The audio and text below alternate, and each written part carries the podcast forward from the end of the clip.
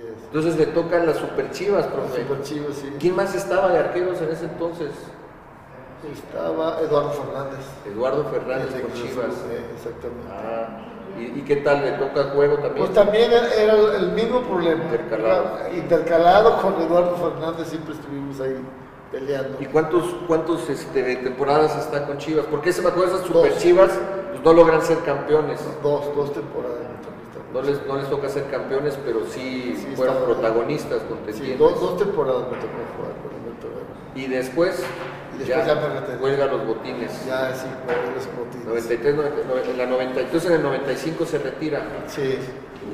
Y, y después, ¿qué sucede? ¿No le da por, este, por, por, por- No, por la dirección técnica, por que el no, fútbol? fíjate que el medio ambiente de mi mujer, de, de mi ex mi mujer, era más fresón, era un medio ambiente más diferente y eso cambió mi, cambió mi, mi forma de pensar, mis hijos ya estaban grandes y, y aceptar las cosas, entonces Ya. bueno, me decido colgar y ya me dediqué a lo mío, a hacer, a trabajar, a buscar a poner negocios, a hacer cositas y ahí anduve. ¿Y a qué se, dedica, a qué se dedicaba?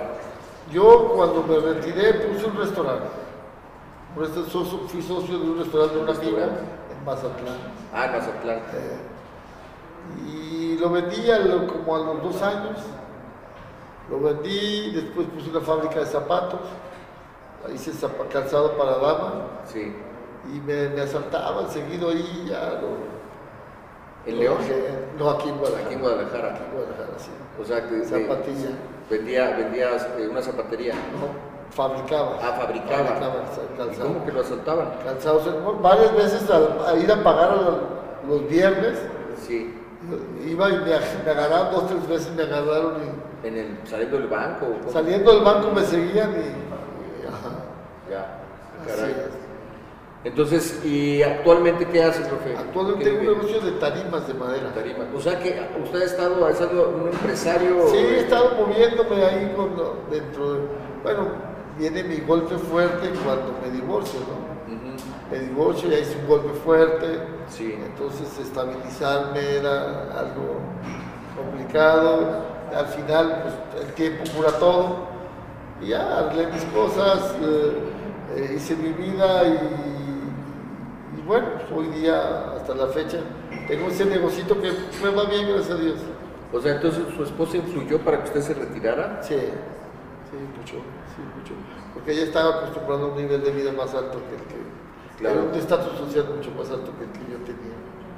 Claro, pero bueno, como futbolista tienes acceso Sí, a claro, cosas que. claro, porque tienes economía, porque de alguna forma la economía rige la estabilidad de las personas. Y tienes la, la, la fama, ¿no?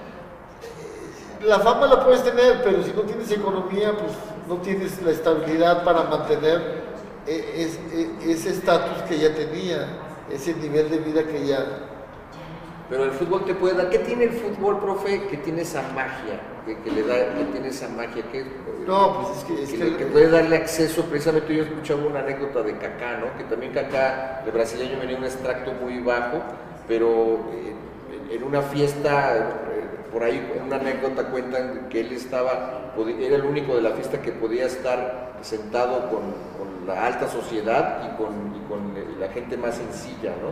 No, pues es que, más estando en Guadalajara, ¿no? Má- Más, la- las, las épocas que me, me tocaron vivir. Yo a, a mi ex mujer la conocí en el country, aquí en Guadalajara el country es, El country, es sí. de más alto nivel social, en un club social muy alto, pues. Ahí la conocí y desde luego llama la atención pues que uno es futbolista, que es persona pública, que, que, que puede tener cosas que para ellas puedan ser atractivas. Y desde luego que tiene una economía bollante que te puede ir bien, ¿no? Sí. Así es, entonces, ¿Cuál es la anécdota, la, la gran, la más grande anécdota que, que usted nos puede contar en el fútbol, híjole, no, su carrera? Desgraciadamente yo creo que mi- mis anécdotas principales, las mis, mis- mis lesiones fueron factor para que yo no tuviera eh, la presencia que, que quise haber tenido, o pude haber tenido.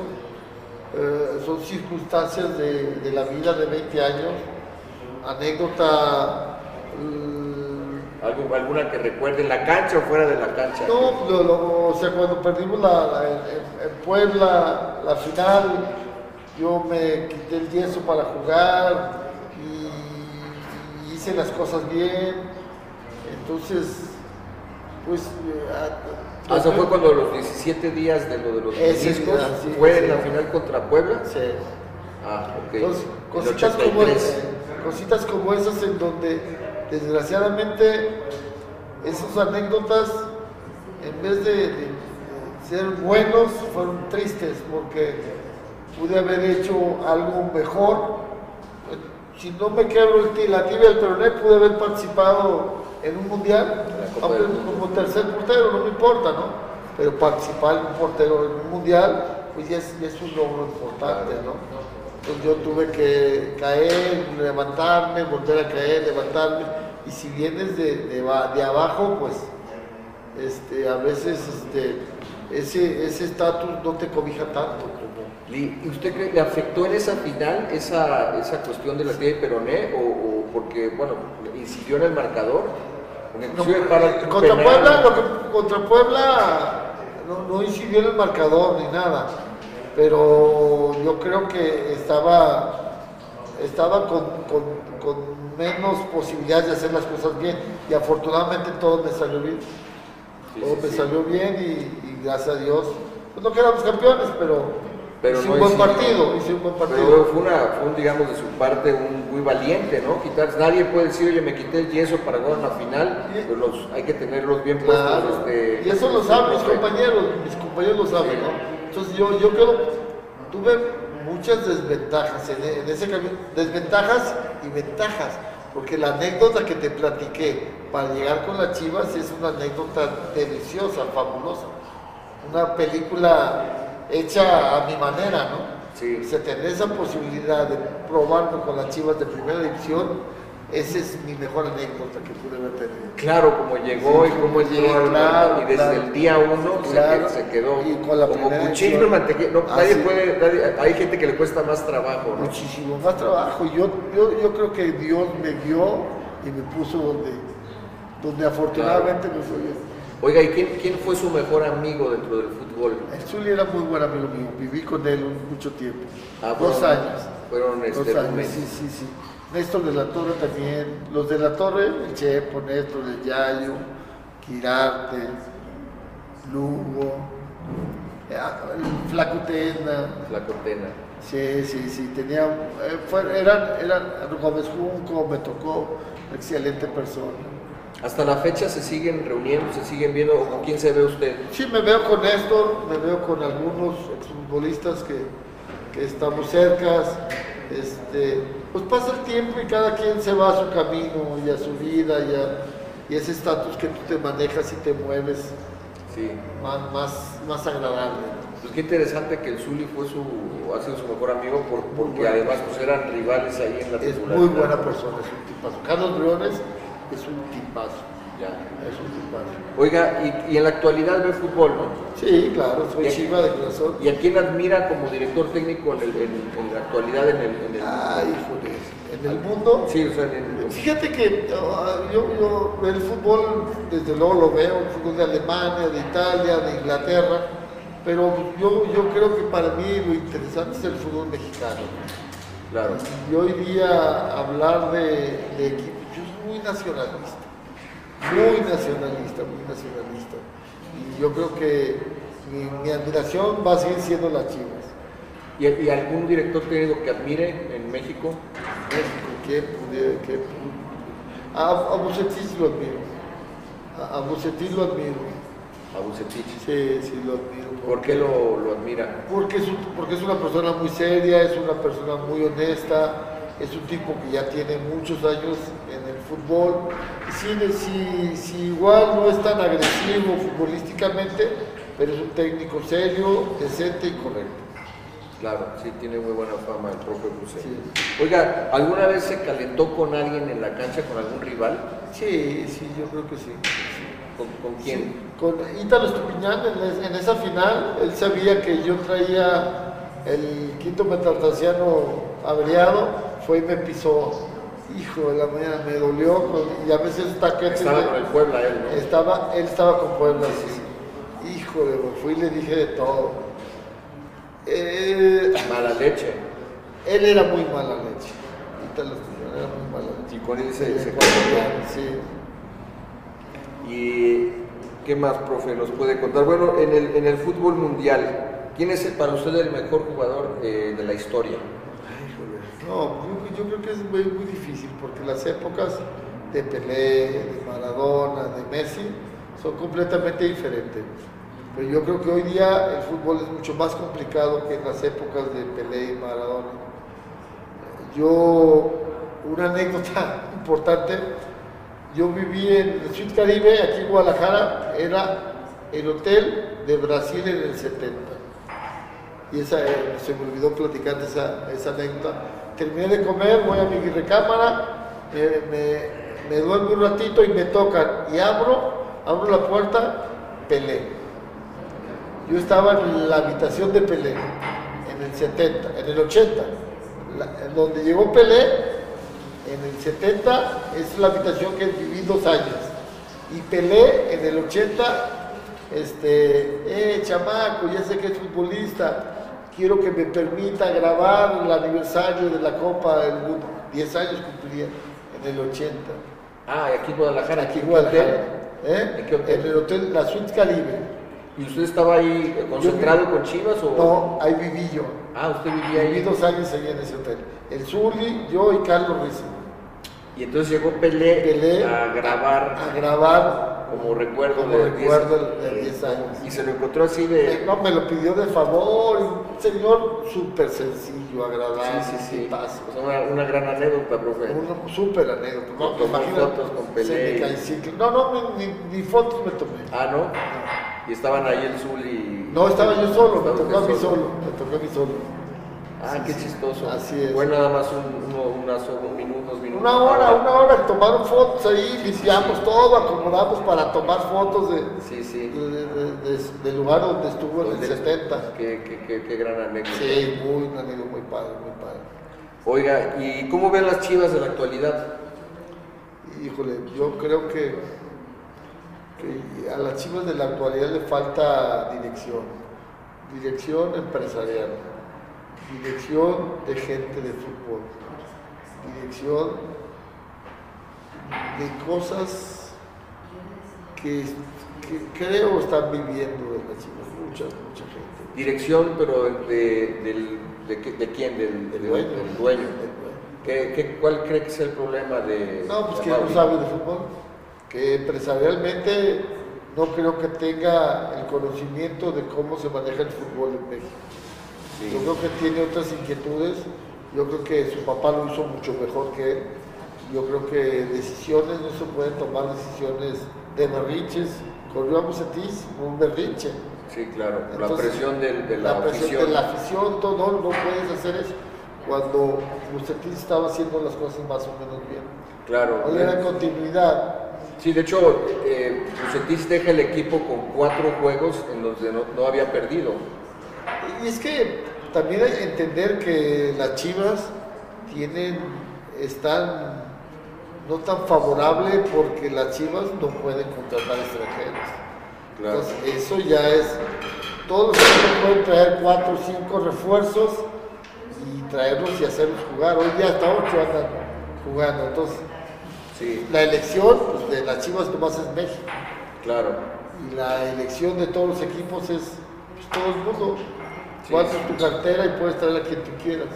Sí, exactamente, es el, el tema. ¿Y qué cree, o sea, entonces que bajo esta, esta hipótesis, qué tendría que ser Chivas para poder vender el equipo? A mí me gustaría. ¿Qué le gustaría? A mí me gustaría que lo vendiera. A mí me gustaría que lo agarrara alguien con, con más nacionalismo, con más capacidad, con una, una- un conocimiento empresarial de lo deportivo que sepa llevar. O sea, yo no, no sé quién pueda ser los dueños de Guadalajara o alguien de estos, pero bueno.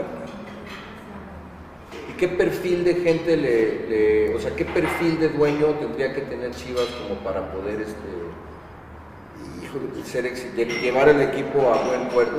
¿Quién es, el, ¿Quién es el empresario más exitoso de México? Slim. No sé. Pero Slim ya, ya estuvo involucrado en el fútbol con el grupo Pachuca y no es como que no es su pasión tampoco, ¿no? Pero sí, sí es, sí es, sí es un tipo que, que tiene todas las tablas de negocio y Guadalajara es negocio. Es negocio. Y, imagen de México es Slim, y imagen de México son las Chivas, y imagen de México es hacer buen negocio. Yo creo que yo, para mí, sería el indicado. El indicado para mí, sí, sí, desde luego, eh, es el top de, los empresarios en México. Muchas veces yo he pensado que el perfil idóneo para el Chivas pues es un, empresario que le vaya a las Chivas, que sienta los colores, ¿no? Como, como gente como usted. Es que, es, que, es que yo creo que... Y además que tenga la pasta, ¿no? que tenga la plata, que tenga todo el, power económico. Si, tiene el power económico y sabe de negocios, las Chivas es negocio.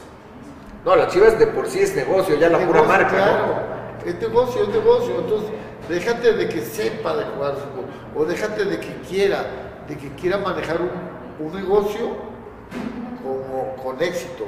O sea, desgraciadamente, Vergara no lo hizo mal no lo hizo mal, lo hizo, lo hizo... Sí, no lo hizo mal, el estadio lo construyó con su dinero.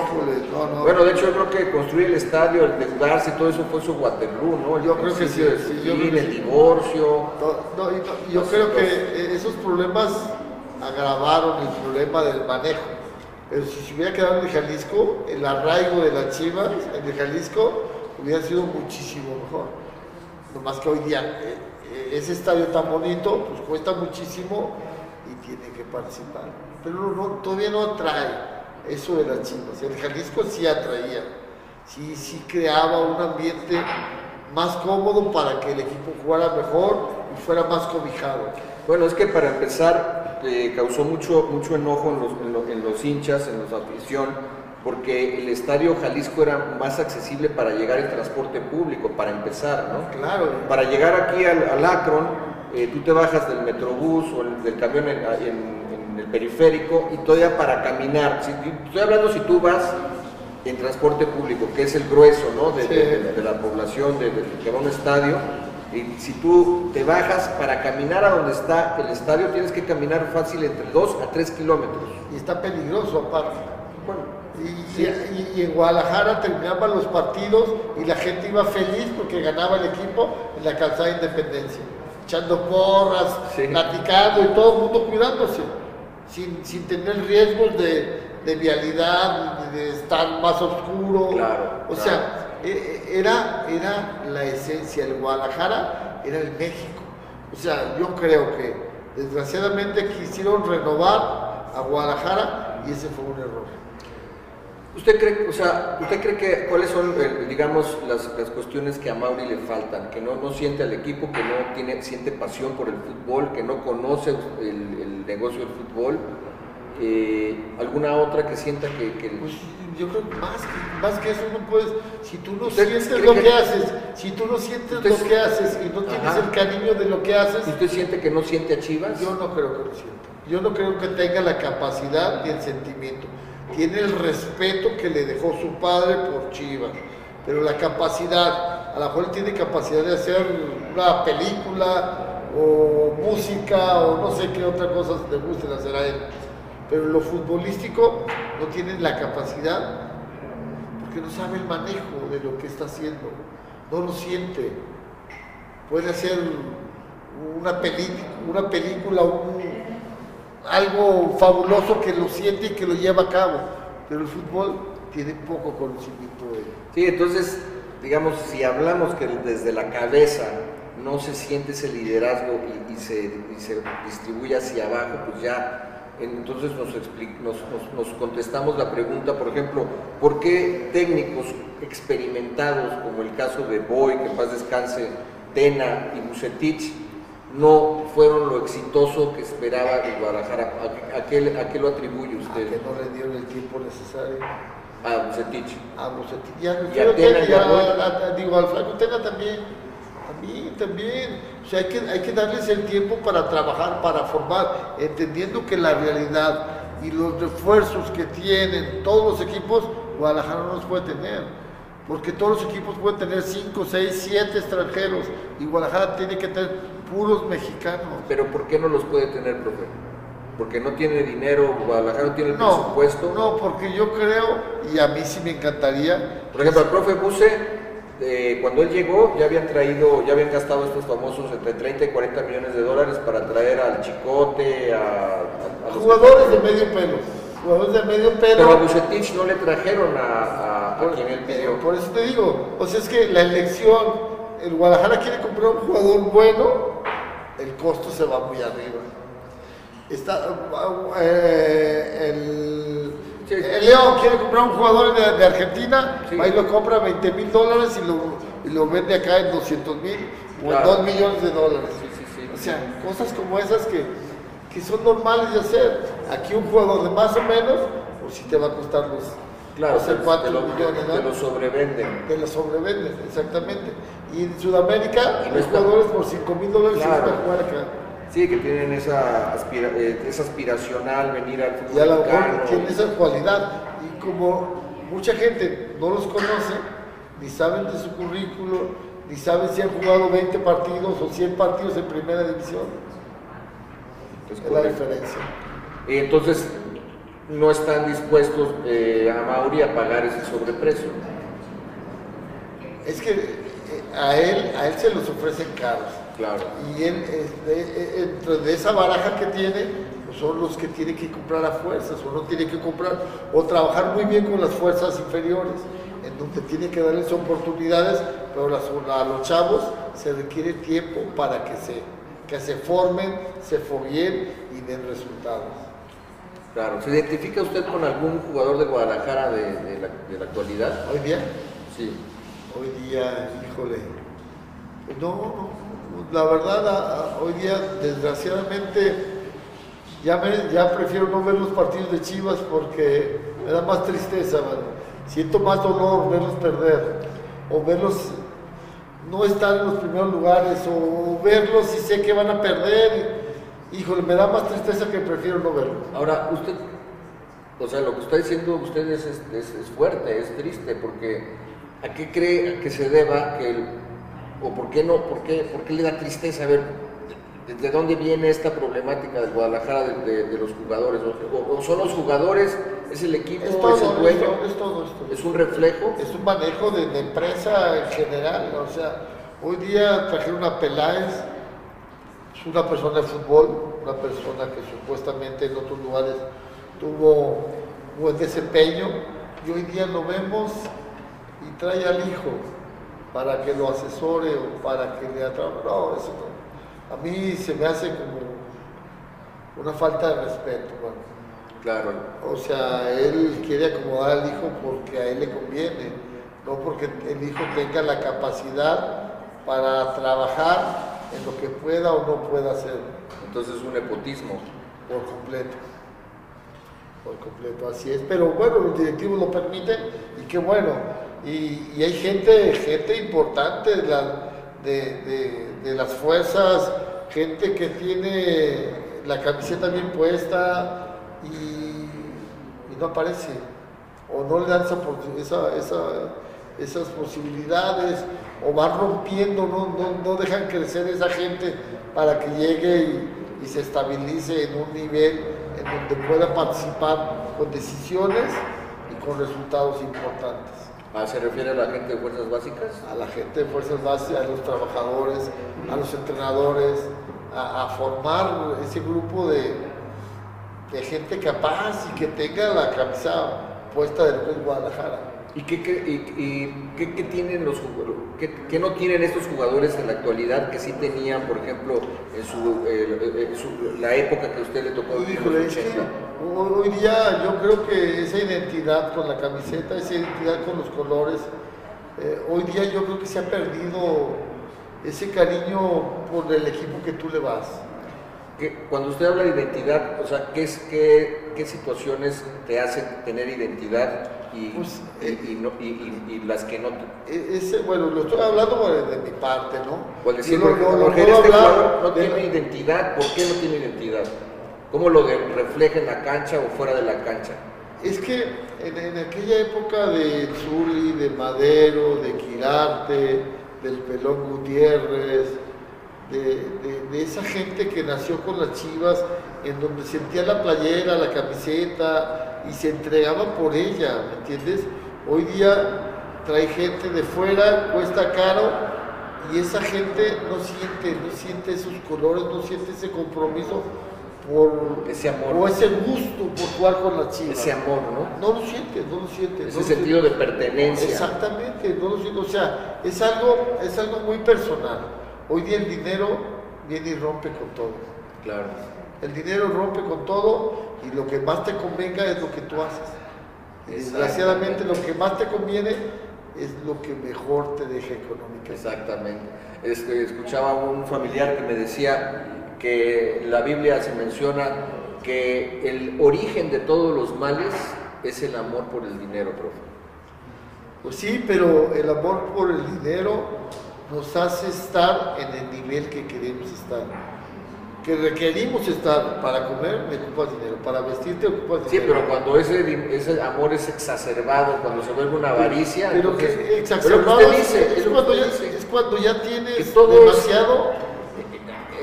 Es lo que usted dice, o sea, que todo, eh, decisión está en función de la conveniencia económica. Claro, sí, sí, sí, desde, eso desde luego.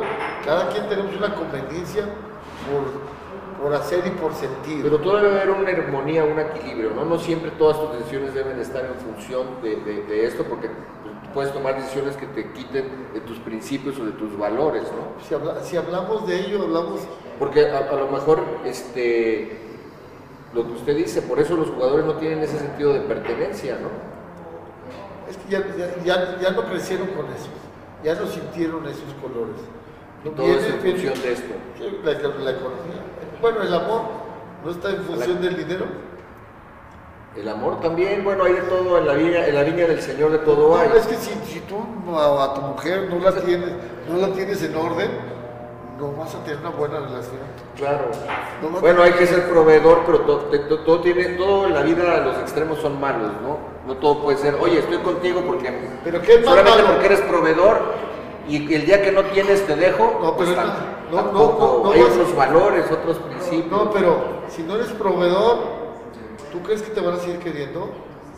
¿Tú crees que vas a tener esa estabilidad? Depende de las circunstancias. Si no eres proveedor por una enfermedad, pues como dice, cuando tú subes al altar, dicen en la enfermedad y en, ¿no? Pero ahí bien, ahí bueno, ya están los valores de cada quien, ¿no? Pero Hay de todo en la viña del Señor. no, para, para, para estar tranquilo y estar feliz, hay que estar estable. Y la estabilidad se ocupa de dinero. Claro, eso, es- eso, es, un, eso es un hecho. Y tienes que Y el fútbol, el fútbol es, es algo parecido. Y el futbolista hoy día ya ve la economía como está, o subir un estatus importante económicamente, más que jugártela por equipo. Sí. Lastimosamente así es, poderoso caballero don dinero. Así es. Todas las decisiones se toman en función de, bueno, bueno, lo que acabamos de presenciar, el episodio, la página más negra del fútbol mexicano, lo que pasó en Querétaro, claro. y todas las decisiones son tomadas en función del dinero, Así es. porque no pagaron la, la- la- por ahorrarse unos pesos, en lugar de pagar seguridad pública y tener los elementos suficientes, pagaste menos una, una empresa que inepta para la seguridad y, Y que no, y que no te da la, la presencia, desde luego. ¿no? todas las decisiones son en función del dinero. Todo, por desgracia. Por desgracia. Profesor, ¿qué, qué jugadores de Chivas le llenaron, eh, le, le llenaron el ojo en, en los últimos títulos? Vamos a empezar en el 97. 97. El cuadro. Eh, bueno, el 97 le voy a decir, estaba, este, le voy a decir el 97, estaba el Pulpo Zúñiga, Noé Zárate, el, eh, Joel Sánchez, el Tiburón, Ah, el Tiburón. Claudio Suárez, Camilo Claudio Romero, Suárez. el Tilón Chávez, Coyote, Ramón Ramírez, Misael, el Gusano, Es que ve- ve- Matado- Manolo Martínez. ¿cuál- ¿Quién de estos le llamaban, le llenaban el ojo? si ves todos ellos, tienen, se conjugan y hacen un- una bola enorme para conseguir la- las cosas que consiguieron. ¿Y quién le llenaba el ojo de estos? No, pues casi todos. Casi todos, todos tenían sus cualidades. Claro, el portero, o sea, todos, todos tenían Dirigidos por Ferretti. Y el Tunga también, desde luego, o sea, o sea, conjunta un buen, un buen plantel y ve lo que me dijiste, las personas que me dijiste, es, es, es, es una mezcla de todo en donde salen cosas Y favorables. en el 2006, alguno que le llenara el ojo, le digo, ¿no? A ver, sí, sí, sí. Bueno, estaba ahí. Le voy a, le voy a, le voy a eh, des- eh, enlistar todos y usted me va a decir de Oye, quién yo, se yo te queda. voy a decir el, el entrenador, ¿Quién? el argentino, es el de 2006. Ah, no, el 2006 estaba el Chepo de entrenador. Ah, pues también siempre el, Chepo. el Chepina. uno. Ahí estaba, bueno, Osvaldo, Johnny Magallón, El Maza, Reynoso, Diego Martínez, Pato- Patricio Araujo, Gonzalo Pineda, El Bofo Bautista, El Venado Medina, Omar Bravo y Ramoncito Morales. Ve nomás, ve, ve, ve la- ve- ve el cuadro que es contra el cuadro de hoy día. Todos ellos tienen una identidad y todos ellos son buenos jugadores y todos ellos creo que son es- es- es- esa- esas camadas que se dan como las circunstancias, llegan como las circunstancias de la vida.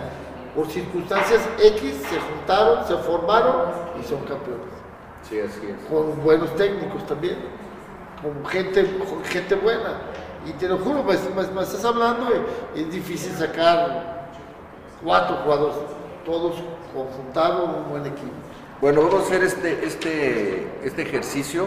A ver, Le voy a, le voy a, a mencionar los, desde el portero hasta el extremo izquierdo, de, los campeones desde el 87 hasta el 2017, A y ver. usted me va a decir con quién se queda. a ver. En el 87 estaba usted y el Zuli. El Pulpo Zúñiga, Osvaldo Sánchez, Rodolfo Cota. ¿Con quién se queda, profe? No vamos a meter al campeonísimo porque si no nos van Osvaldo nos roban. Sánchez. Con Osvaldo. Y, y- y no nos quedamos, y, y, perdón, y no nos, este... Y aparte no vimos jugar al... ¿Usted vio jugar al campeonísimo? No, No, yo tampoco. Bueno, el lateral derecho, Sergio Lugo, Zárate, Magallón el- o el Chapito Sánchez. Sergio ¿Con quién se queda? Con Lugo, con el, con el profe Lugo, que hemos estado en contacto con, con él. Le mandamos un saludo al profe, al profe Lugo, un tipazo. Sí. Luego, defensa eh, central eh, por derecha, Quirarte, el Tiburón Sánchez, el Maza Rodríguez o Jair Pereira. No. Este. Quirarte, el Tiburón, el Maza El o Tiburón, Pereira. el Tiburón. ¿Con el Tiburón? ¿A poco no se queda con, con, con Quirarte? Quirarte. Él no era, era muy poco técnico, no era, me iba bien por arriba, era oportuno, pero este era mucho más técnico. El Tiburón tenía Sí, más técnico. mucho más técnico, más jugador, sabía más con la pelota. Sabía salir bien, Sí, lim- completo. limpiaba la, La- la- la- salida. las épocas en donde jugaron son diferentes y la época del tiburón. O sea, Quirarte entonces le tocó suerte esos- ir por arriba, esos goles contra Cruz Azul y contra... No, y la selección también Bélgica. metió goles, Sí, sí, sí. claro que sí. Es un tipo con mucha suerte. Sí, sí, así, así hay también. Bueno, eh, por de- de- central por derecha, eh, por izquierda, perdón, Demetrio Madero, Claudio Suárez, Héctor Reynoso o Osvaldo Alanís. No, pues Claudio Suárez. Sí, pues ahí estaba más fácil, ¿no? Sí. Claudio, el emperador, Emperador, este, sí. legendario, eh, una leyenda viviente. Después, lateral por izquierda, el Pelón Gutiérrez, Camilo Romero, Diego Martínez o Edwin el Aris Hernández. No, el pelón Gutiérrez. El Pelón Gutiérrez. ¿Cómo era el Pelón Gutiérrez que en paz descanse? Era muy fuerte, era muy fuerte. Este, era grandote, eh, difícilmente lo pasaban. Una defensa que duró años, profe. Con la pelota sabía poco, pero sí duró poco. La defensa duró. Duró sí. años. Pelón, Ese- todo ese- Quirarte, Madero y Lugo. Y Lugo, o sea, eh, que estuvo titular muchísimo tiempo. Bueno, todo ese cuadro de guerra, ¿no? Fue legendario. En la interior por derecha, José, bueno, volante por derecha, el Chepo de la Torre, eh, Pablo César Chávez, el Tilón en el 97, Patricia Araujo en el 2006 o Carlos Salcido en el 2017. El Chepe. Con el Chepo, el buen Chepo de la Torre. Después eh, tenemos de contención o pivote al Wendy Mendizábal en el 87, su compañero Alberto Coyote, Gonzalo Pineda o José Juan el Gallito Vázquez. Coyote. De Coyote. calle. Coyote lo robaba. ¿Qué tenía Coyote, profe? ¿Qué, No, era, tenía un oficio, tenía una rapidez, tenía muy técnico, muy inteligente, intuía muy bien las pelotas. Lástima que era chaparrito, pero era rapidísimo, era un jugadorazo. Tenía, visión de, anticipaba, tenía Ah, lectura de juego. Era un jugadorazo.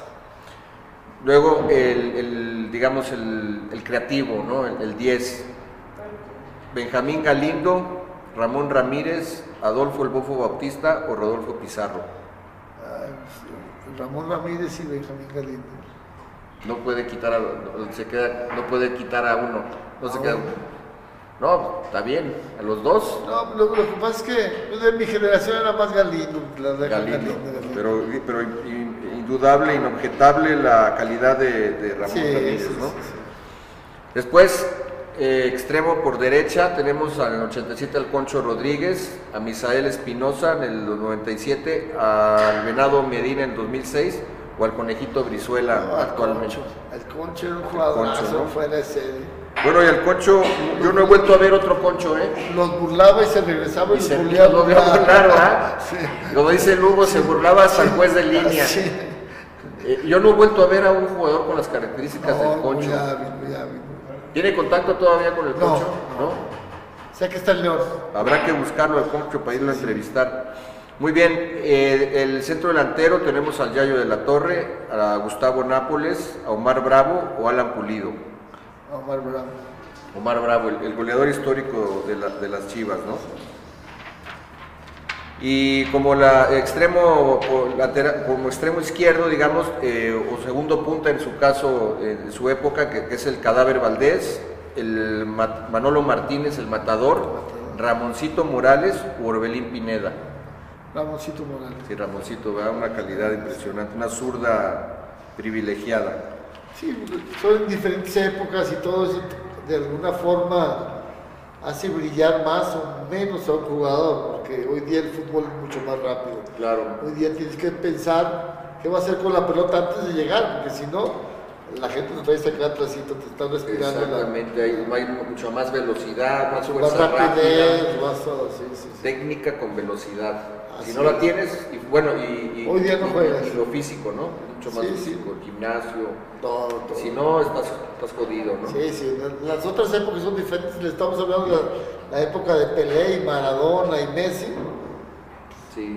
¿Qué fue de Estefano Rodríguez, profe? El prof Estefano, no, no lo he perdido, andaba, trabajaba de... ay, ay, ay. Él es de Guadalajara. Es de Guadalajara, es, pues es de los Rodríguez, la, de la Universidad Rodríguez, en donde este, el Coco Rodríguez, este, es su hermano, el Coco Rodríguez, Ya. y es primo hermano de- del portero de Cruz Azul. Ok. Profe, para usted, ¿cuáles son los tres jugadores más grandes en la historia del Club Deportivo Guadalajara?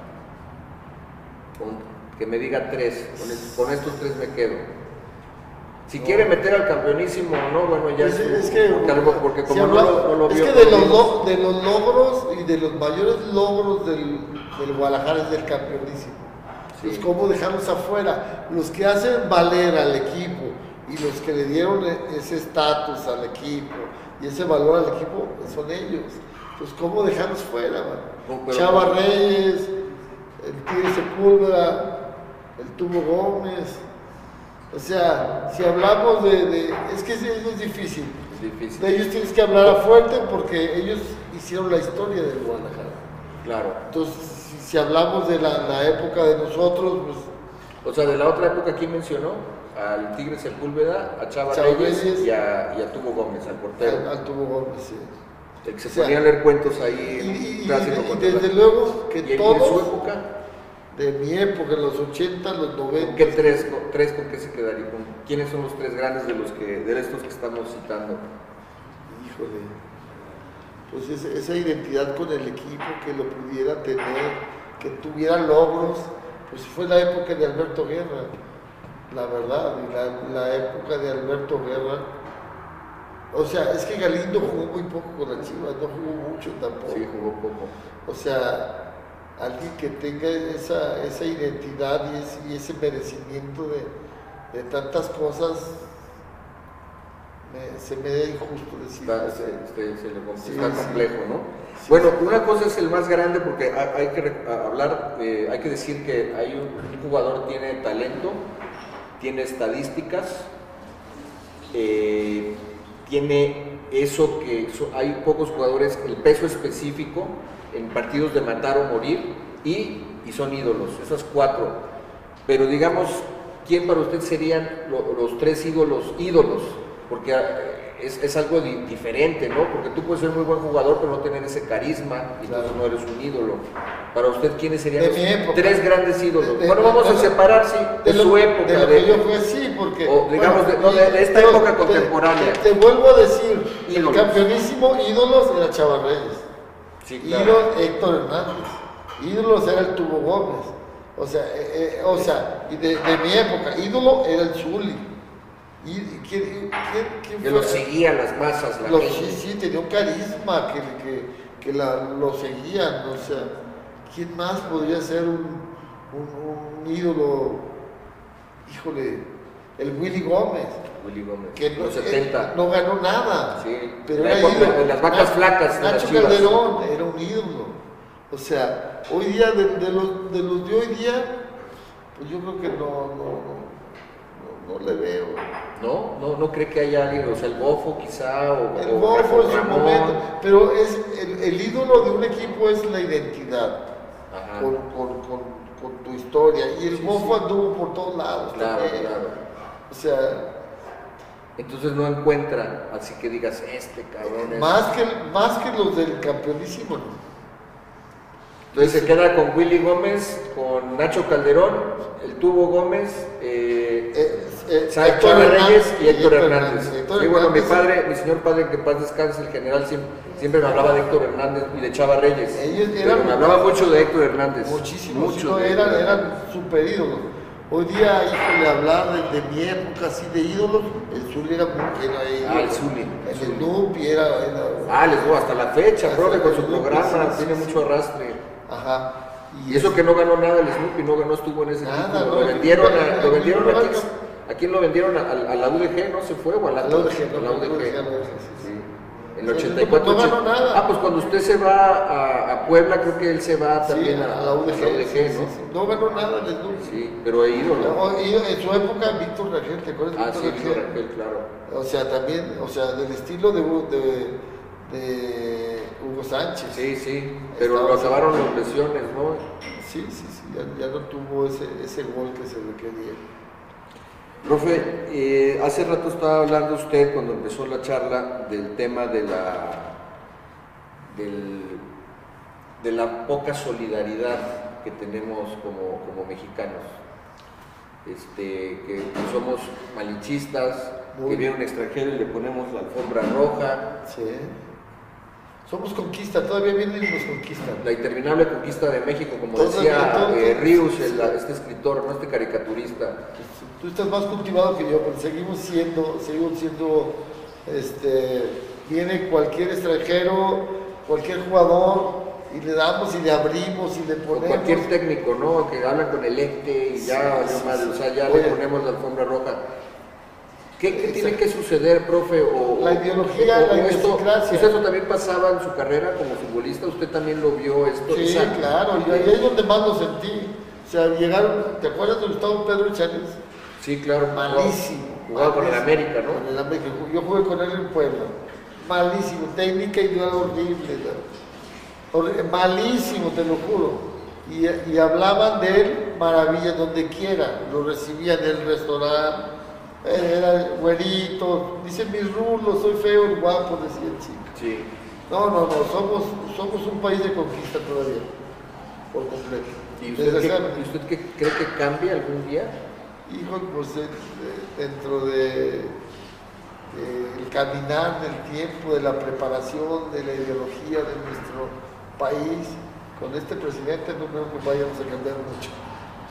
Pero ¿y por qué cree que entonces nosotros no reconocemos a un director técnico mexicano joven o, a un futbolista? Por ejemplo, ahorita, bueno, está vetado Chicharito de la selección y, preferimos este, nacionalizar a Funes Mori y cosas por el estilo. Que bueno, a lo mejor esas son otras circunstancias, ¿no? lo que pasa es que es, global, ¿no? Si los alemanes ya traen, ya, ya, ya, ya, ya para que los ingleses o sea, o sea, a lo mejor lo puedo entender eso como la globalización del mundo.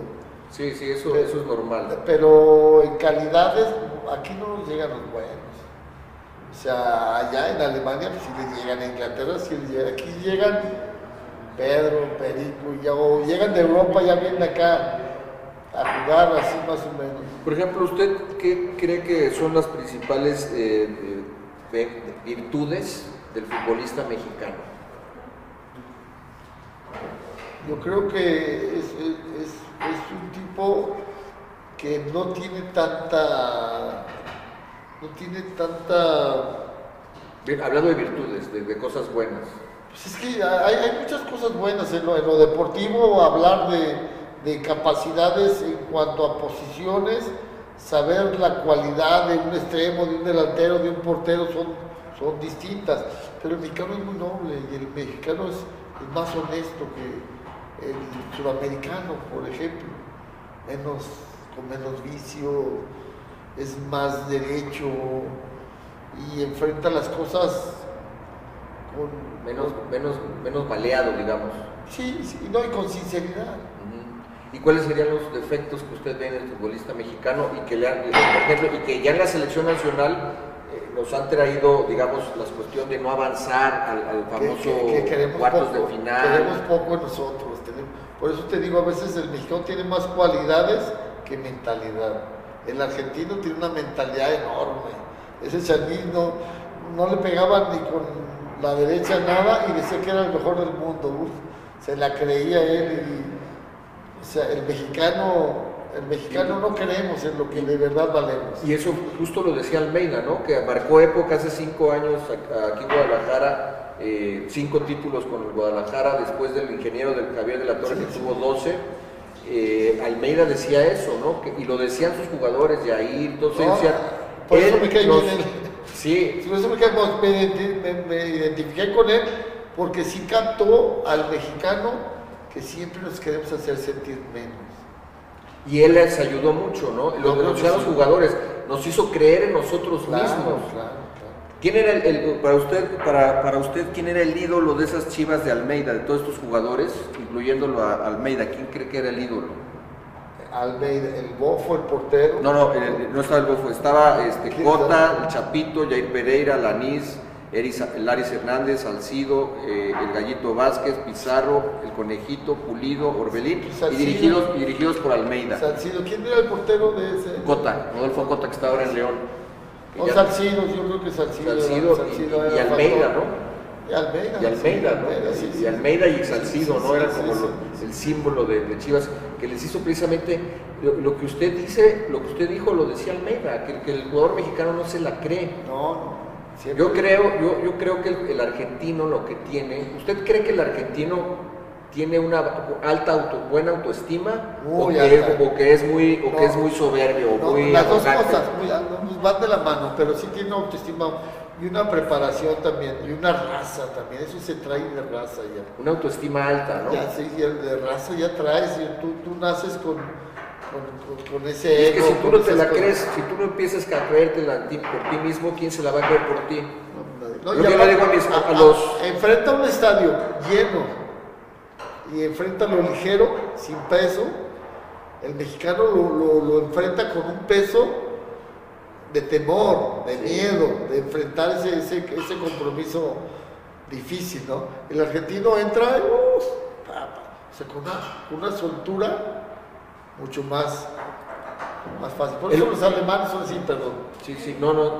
Es lo que, lo que alguna vez escuché a Jorge Campos decir, decía, si yo estoy en el Azteca pensando que voy a parar un penal ante 80 mil o 100 mil o 110 mil, bueno, cuando le cabían a Azteca 114 mil, ¿no? Hasta 114, cuando usted jugaba eh, Esa, esa, final ante más de 110 mil. Si yo estoy pensando que voy a atajar un penal con 100, no, pues ya estoy jodido, pero si yo me concentro y pienso que voy a hacer algo que me encanta hacer, que es atajar un penal, pues hay más probabilidades de que lo, de que lo pare sin pensar que están 100 mil viendo. Es la, mentalidad. La mentalidad y, la, idiosincrasia que traemos, la cultura que venimos. pero sí, ya, ya vamos mejorando, ya vamos. Claro, ya, los, vamos, los, títulos sub-17, la medalla olímpica, ya la mentalidad. Es importante. Sí, porque al, globalizarse el mundo y tú poder estar en, una aplicación de video viéndote con un, con un japonés o con un francés, oye, antes no los veías, te hablaban, eran el primer mundo, ahora ya los puedes ver y ves que tienen, como decía Hugo Sánchez, tienen dos brazos y cinco dedos igual que... Hoy día, ¿en qué lugar estamos a nivel mundial en el fútbol? Eh, pues rondamos en el, ranking de FIFA entre el décimo y el quinceavo más o menos en ese rango. Es muy buen, es muy buen ranking. es buen ranking. Para el nivel de México, para la economía de México, para la cultura de México, Exactamente. es nuestra realidad. Es lo que decía Javier Aguirre, me parece, comentaba eso. Es, es fabuloso en el lugar donde estamos rankeados y desde luego queremos pasar más, pero de acuerdo a nuestra mentalidad y de acuerdo a nuestra economía y nuestra cultura, estamos súper bien futbolísticamente. ¿Y qué tendría que suceder, profe, para que eso pase? ¿Qué, qué, cree? O sea, ¿qué tiene que mejorar para que usted, eh, o, lo dicho de, otras, eh, dicho de otra, preguntado de otra forma, ¿cuáles son los tres males o los principales males del fútbol mexicano que habría que atacar para poder dar ese salto a nivel, digamos, selección mayor? Yo, yo creo que poco a poco hemos ido evolucionando favorablemente, hemos ido despertando hemos ido teniendo seguridad en nosotros mismos, hemos ido siendo unas personas más preparadas. Hoy día tenemos más preparación, en donde eh, eh, la preparación es fundamental, porque la preparación te da un estatus bueno, porque te da una, cultura superior y te da una, una tranquilidad de mente en donde sabes que puedes hacer las cosas. Profe, eh, se, paga mal en las fuerzas básicas en el fútbol base en México, ¿verdad? ¿Está usted empapado de esto? Yo, yo no estoy poco empapado, pero sé que no se paga, no se paga muy bien. Eso también yo creo que es un factor que no ayuda. No, no, no ayuda porque no le dan ese reconocimiento y esa estabilidad a las personas que forjan los chavos. Una, una persona capaz puede ser un, un buen futbolista, un buen entrenador que se haya ido a preparar a Inglaterra, Alemania, a Estados Unidos. ¿Por qué los, los gringos están evolucionando tan rápido? Porque están mucho mejor preparados, porque tienen una mejor economía, porque les ponen gente capaz para, para prepararlos y tienen mejores instalaciones, desde luego. Claro. Profe, ¿usted vio alguna cuestión de esta de, en su carrera no, de la no solidaridad entre mexicanos y del apoyo que se dan entre ellos los extranjeros. Se habla de que, por ejemplo, los, los, argentinos llegan con un cuerpo técnico y dicen, o los uruguayos, o, nos contratan a los seis o, no hay negocio. Eh, ¿Vio algo, tiene alguna, alguna anécdota? algo que... tú, tú, has de saber, ve los técnicos que hay ahorita y dime dónde han dirigido y dime qué gente traen de los mexicanos. Y entre nosotros, ve nomás lo que hizo Bucetich y lo que le hizo Leandro a Bucetich. O sea, era. No quiero ser tan directo, pero sí. sí, bueno, todo, todo se cuenta, ¿no? Así es. Eh, profe, ¿a algún jugador que usted mire en la actualidad? que vea... ¿O quién es para usted el mejor jugador en la actualidad? Pues, a mí me encanta Messi, me encanta de todo lo que ha hecho, lo que hizo Messi en Barcelona. Creo que es un fuera de serie, me deja con, un grato sabor de boca de lo que es el fútbol, de lo que hace el fútbol, por lo complejo que hoy día está el fútbol. El fútbol está cada día más difícil y él hacía cosas fabulosas. Oiga, profe, y finalmente usted, que, ¿cómo, cómo manejar a los suplentes? Eh, usted lo vivió en carne propia con el tema del, bueno, sobre todo en el Zuli con Alberto Guerra.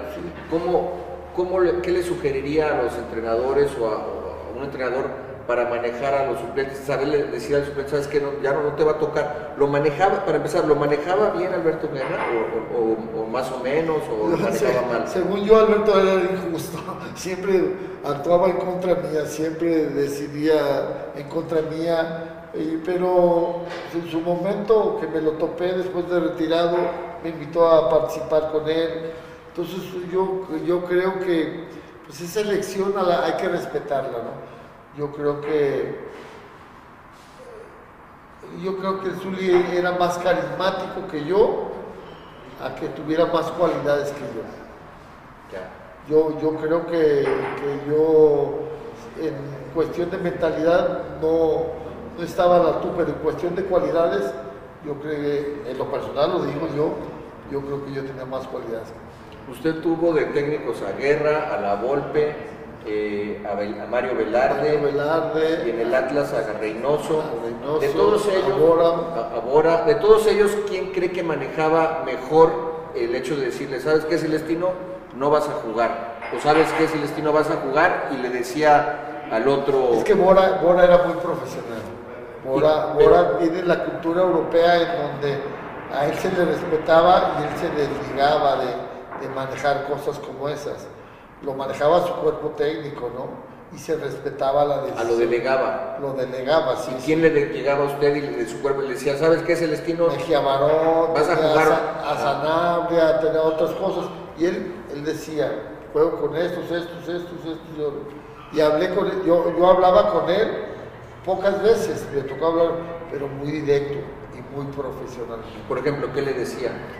Bueno, en, en mi caso, cuando, cuando yo me lesioné, este, bueno, pues era la lesión, ¿no? Era una lesión, pero de todos modos, con claridad, o sea, te sucedió esto, si estás listo, para entonces tu lugar está, está, está ahí puesto. Sí. O sea, claro, con algo. Comunicación, o sea, había comunicación, una, había... Una comunicación muy profesional. Transparencia. Muy, muy directa, transparencia, sí. Y nosotros a veces, por el temor de encarar y no hacerlo sentir mal, decimos mentiras, que es donde se crean los problemas. Claro, la, mentira. Muy bien, profe, pues algo más que quiera agregar. No, pues, al contrario, oye, una, una charla muy, muy agradable. Eh, estás muy al día con lo que concierne al fútbol y, te agradezco tu, tu, invitación. Creo que, que te va bien, creo que estás haciendo lo que te gusta y eso es importante hay que echarle ganas y, ojalá te toque la suerte que a mí me pudo haber tocado o que me tocó, porque de verdad soy un tipo con suerte. Claro, ¿y qué, le podría, digamos, qué mensaje le podría dar a los, a los futbolistas y en, particular a los porteros que quieran eh, o que estén en, el fútbol base y que quieran llegar al profesionalismo? Pues, ¿Qué, su, qué, sugerencia? que, luchen, que luchen, que luchen por, por, por su gusto, por el deseo de, participar en un equipo de primera división y que hagan todo lo posible, que, pongan entrega, fuerza y que se den cuenta hasta cuándo sí y hasta cuándo no. Muy bien, profe. ¿Y de sus hobbies? ¿Qué, qué hobbies tiene? No, pues yo soy muy deportista, fíjate, me gusta mucho el tenis, juego mucho al tenis. Salgo con mi amiga Fabiola de vez en cuando los viernes en la noche y ella es la que me echa a perder, porque hijo de la... Ah, pues sí, agradecerle a Fabiola y a Fabián, que, gracias a Fabián, mi primo, y Fabiola Ruiz, que nos, sí, sí, gracias a ellos estamos platicando. aparte Los vamos a tener que invitar a cenar, o yo, quizá, profe, es, pagar. Es súper chiva, Fabi es súper ah, chiva, por eso nos identidad. Qué bueno. Qué bueno, porque si no habría mala vibra, ¿no? No, sí, claro, y aparte está muy guapa. tenemos, tenemos suerte. Y ¿Y qué planes tiene a futuro en el pues corto, mediano y largo plazo? Pues, ya, ya mis planes, ya, ya estoy, ya soy una persona adulta en donde pues ya, ya mis hijos, tengo dos hijos casados, una hija por casarse, ya soy abuelo. Pues yo creo que ya vivir este, lo que tenga que vivir con la mayor tranquilidad del mundo. ¿Cuántos nietos tiene? Tengo dos nietos. Eh, de una sola hija, es un niño y una niña. Una niña y una niña, este, se va a casar mi hija la más chica, mi hijo vive con su novia, entonces... ¿Qué edad tiene su hija chica? La más chica tiene 26 años. 26. Sí. Profe pues, guapa, ¿eh? Ah, muy bien. Pues un saludo a su familia, Gracias, a, sus nietos.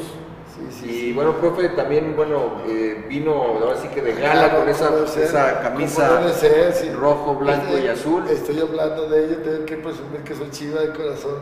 Así es, profe. El amor, el amor, el amor por los hermanos y por el club es el amor horizontal.